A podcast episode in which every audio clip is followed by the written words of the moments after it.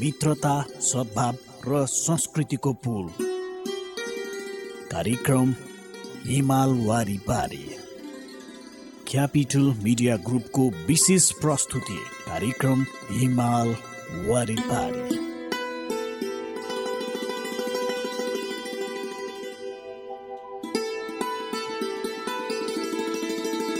नमस्कार।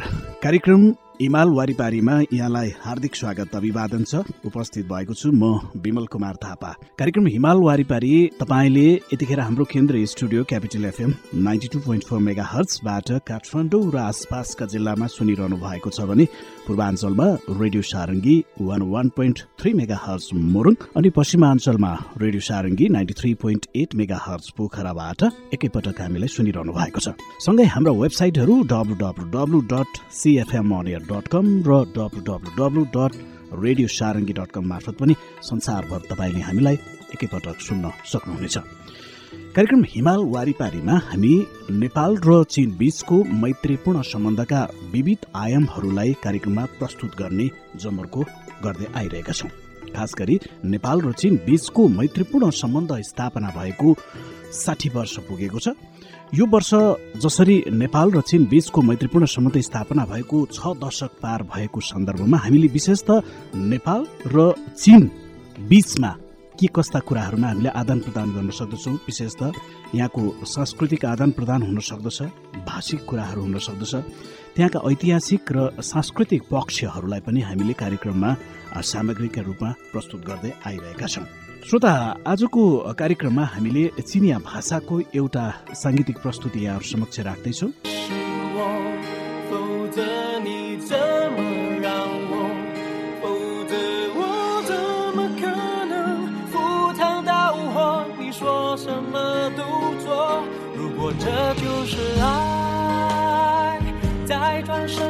该勇敢留下来，就算受伤，就算流泪，都是生命里温柔灌溉。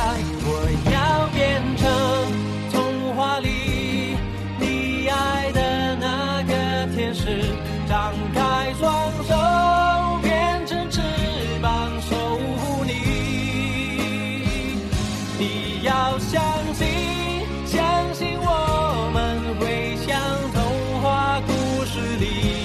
往更多幸福的地方飞去，很爱很爱你，只有让你拥有爱情，我才安心。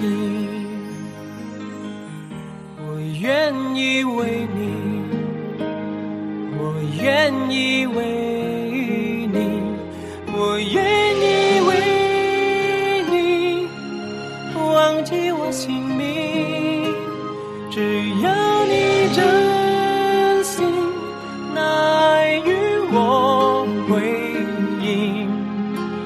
什么都愿意为你。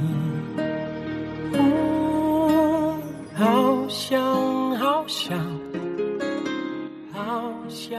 श्रोता तपाईँले भर्खरै सुन्नुभयो चिनिया भाषाको एउटा गीत हुन त सङ्गीत भन्ने कुरा कुनै भूगोलसँग मात्रै गाँसिँदैन यसको भूगोलले मात्रै समेट्दैन जुनसुकै सङ्गीतको कुनै सीमा हुँदैन जुनसुकै भाषाका सङ्गीतहरूले पनि अब आम मानिसहरूलाई जनमानसहरूलाई चाहिँ गाँच्न सक्दछ जोड्न सक्दछ र चिनिया भाषाको सङ्गीतले पनि हामीलाई सँगै गाँच्न सक्दछ विशेष त जनजनमा अथवा जनस्तरमा पनि एक खालको भावनात्मक सम्बन्ध अझ विस्तार गर्न सक्दछ। भन्ने हेतुले हामीले आजको कार्यक्रममा चिनिया भाषाको एउटा गीत यहाँहरू समक्ष प्रस्तुत गर्यौँ। अब भने हामी नेपाल र चीन बीचको मैत्रीपूर्ण सम्बन्धका विविध आयामहरूलाई प्रवर्धन गर्ने सन्दर्भमा भएका केही त्यस्ता गतिविधिहरू के के गतिविधिहरू भए अबको प्रस्तुतिको रूपमा यसलाई प्रस्तुत गर्दैछौँ।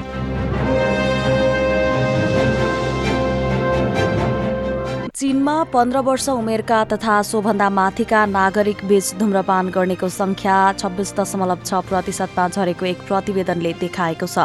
पछिल्लो समय विश्वका धेरैजसो मुलुकमा धुम्रपान एक विकराल समस्याका रूपमा देखिने गरेको भए पनि चीनमा यसमा सुधार देखिएको हो। चीनमा सन् दुई हजार पन्ध्रमा वर्ष र सोभन्दा माथिको सत्ताइस दशमलव सात प्रतिशत संख्याले धुम्रपान गर्ने गरेको तथ्याङ्कमा उल्लेख छ तर चीनमा धुम्रपान गर्ने पुरुष र महिला बीचको दर क्रमश पचास दशमलव पाँच प्रतिशत र दुई दशमलव एक प्रतिशत रहेको चिनिया रोग नियन्त्रण तथा रोकथाम केन्द्रद्वारा गरिएको सर्वेक्षण अध्ययन रिपोर्टमा उल्लेख छ। यस पहिलेको तुलनामा दोस्रो व्यक्तिको धुम्रपानका कारण धुम्रपान नगरे पनि यसबाट प्रभावित हुने जनसङ्ख्यामा पनि कमी आएको छ। यो सङ्ख्या अडसठी दशमलव एक प्रतिशतमा झरेको बताइएको छ। इन्टरनेट सेवा प्रदायक पसल चिया तथा कफी पसल बार रात्रि क्लब तथा रेस्टुराँहरूमा पुग्ने व्यक्तिहरू धुम्रपान नगरे पनि यसबाट अत्यधिक प्रभावित हुने गरेको अध्ययनमा उल्लेख छ। औसतमा बिस दशमलव एक प्रतिशतले सन् दुई हजार अठारमा धुम्रपानको कुलतलाई त्यागेको देखिएको छ। यो तथ्याङ्क भने सन् दुई हजार पन्ध्रको तुलनामा अपरिवर्तित नै देखिएको छ। यसरी हेर्दा धुम्रपान गरिराखेका व्यक्तिले धुम्रपान त्यागेका कारण धुम्रपान गर्नेको संख्यामा कमी आएको नभई नयाँ पुस्ताले धुम्रपानलाई नकारेको अध्ययनको निष्कर्ष गरेको छ। प्रतिवेदन अनुसार पछिल्ला पुस्तामा ई सिगरेटबाट धुम्रपानको आनन्द लिने गरेको देखिएको छ। अध्ययन अनुसार पन्ध्र वर्षदेखि चौबिस वर्ष उमेर समूहका एक दशमलव पाँच प्रतिशत व्यक्तिले ई सिगरेटको आनन्द लिने गरेका तथा तीमध्ये पैँतालिस दशमलव चार प्रतिशतले अनलाइनबाट विद्युतीय चुरोट किन्ने गरेको पाइएको छ। स्वस्थ चीन दुई हजार तीस योजना अन्तर्गत चीनले आगामी सन् दुई हजार तीससम्ममा पन्ध्र वर्ष र सोभन्दा माथिका धुम्रपान गर्ने चिनिया जनसङ्ख्यालाई बीस प्रतिशतमा झार्ने लक्ष्य लिएको छ। नेपाल र चीन बीचको व्यापारिक नाका रसुवागढीबाट केरुङ जाने कन्टेनरमा डायल नम्बर लागू गरिएको छ। नाका अस्तव्यस्त हुन थालेपछि केरुङ जाने कन्टेनर व्यवस्थापनका लागि डायल नम्बर सुरु गरिएको हो। नेपाल चेम्बर अफ कमर्स रसुवाका अध्यक्ष सञ्जीव अमात्यले डायल नम्बर वितरणपछि नाकाबाट आवत जावत हुने कन्टेनर व्यवस्थित भएको बताउनुभयो। उहाँले नाकामा पहुँचवालाका मात्रै कन्टेनर आवत जावत भइरहेको र व्यवसायी सङ्घ सङ्गठन मिलेर डायल नम्बर वितरण गरी कन्टेनर व्यवस्थापनमा लागिरहेको पनि बताउनुभयो।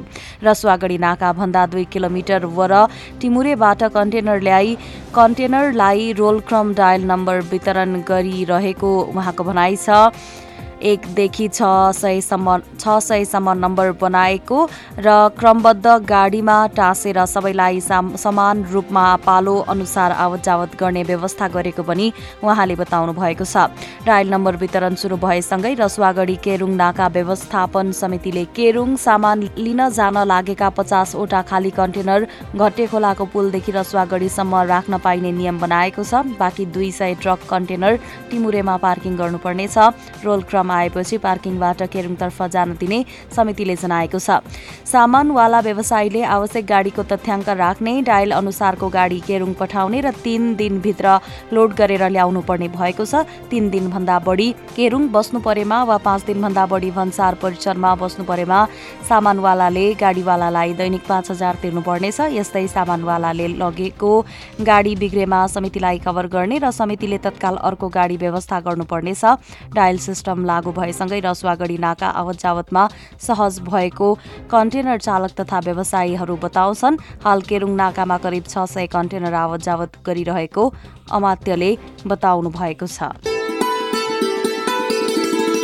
श्रोता तपाईँ सुनिरहनु भएको छ कार्यक्रम हिमाल वारिपारी। हिमाल वारिपारीमा हामी नेपाल र चीन बीचको मैत्रीपूर्ण सम्बन्धका विविध आयामहरूलाई कार्यक्रममा प्रस्तुत गर्दै आइरहेका छौँ। यतिखेर पनि हामी कार्यक्रम हिमाल वारिपारीमा एउटा छोटो विश्राम लिन्छौँ। विश्रामपछि हामी बाँकी प्रसङ्ग लिएर फेरि पनि आउनेछौँ।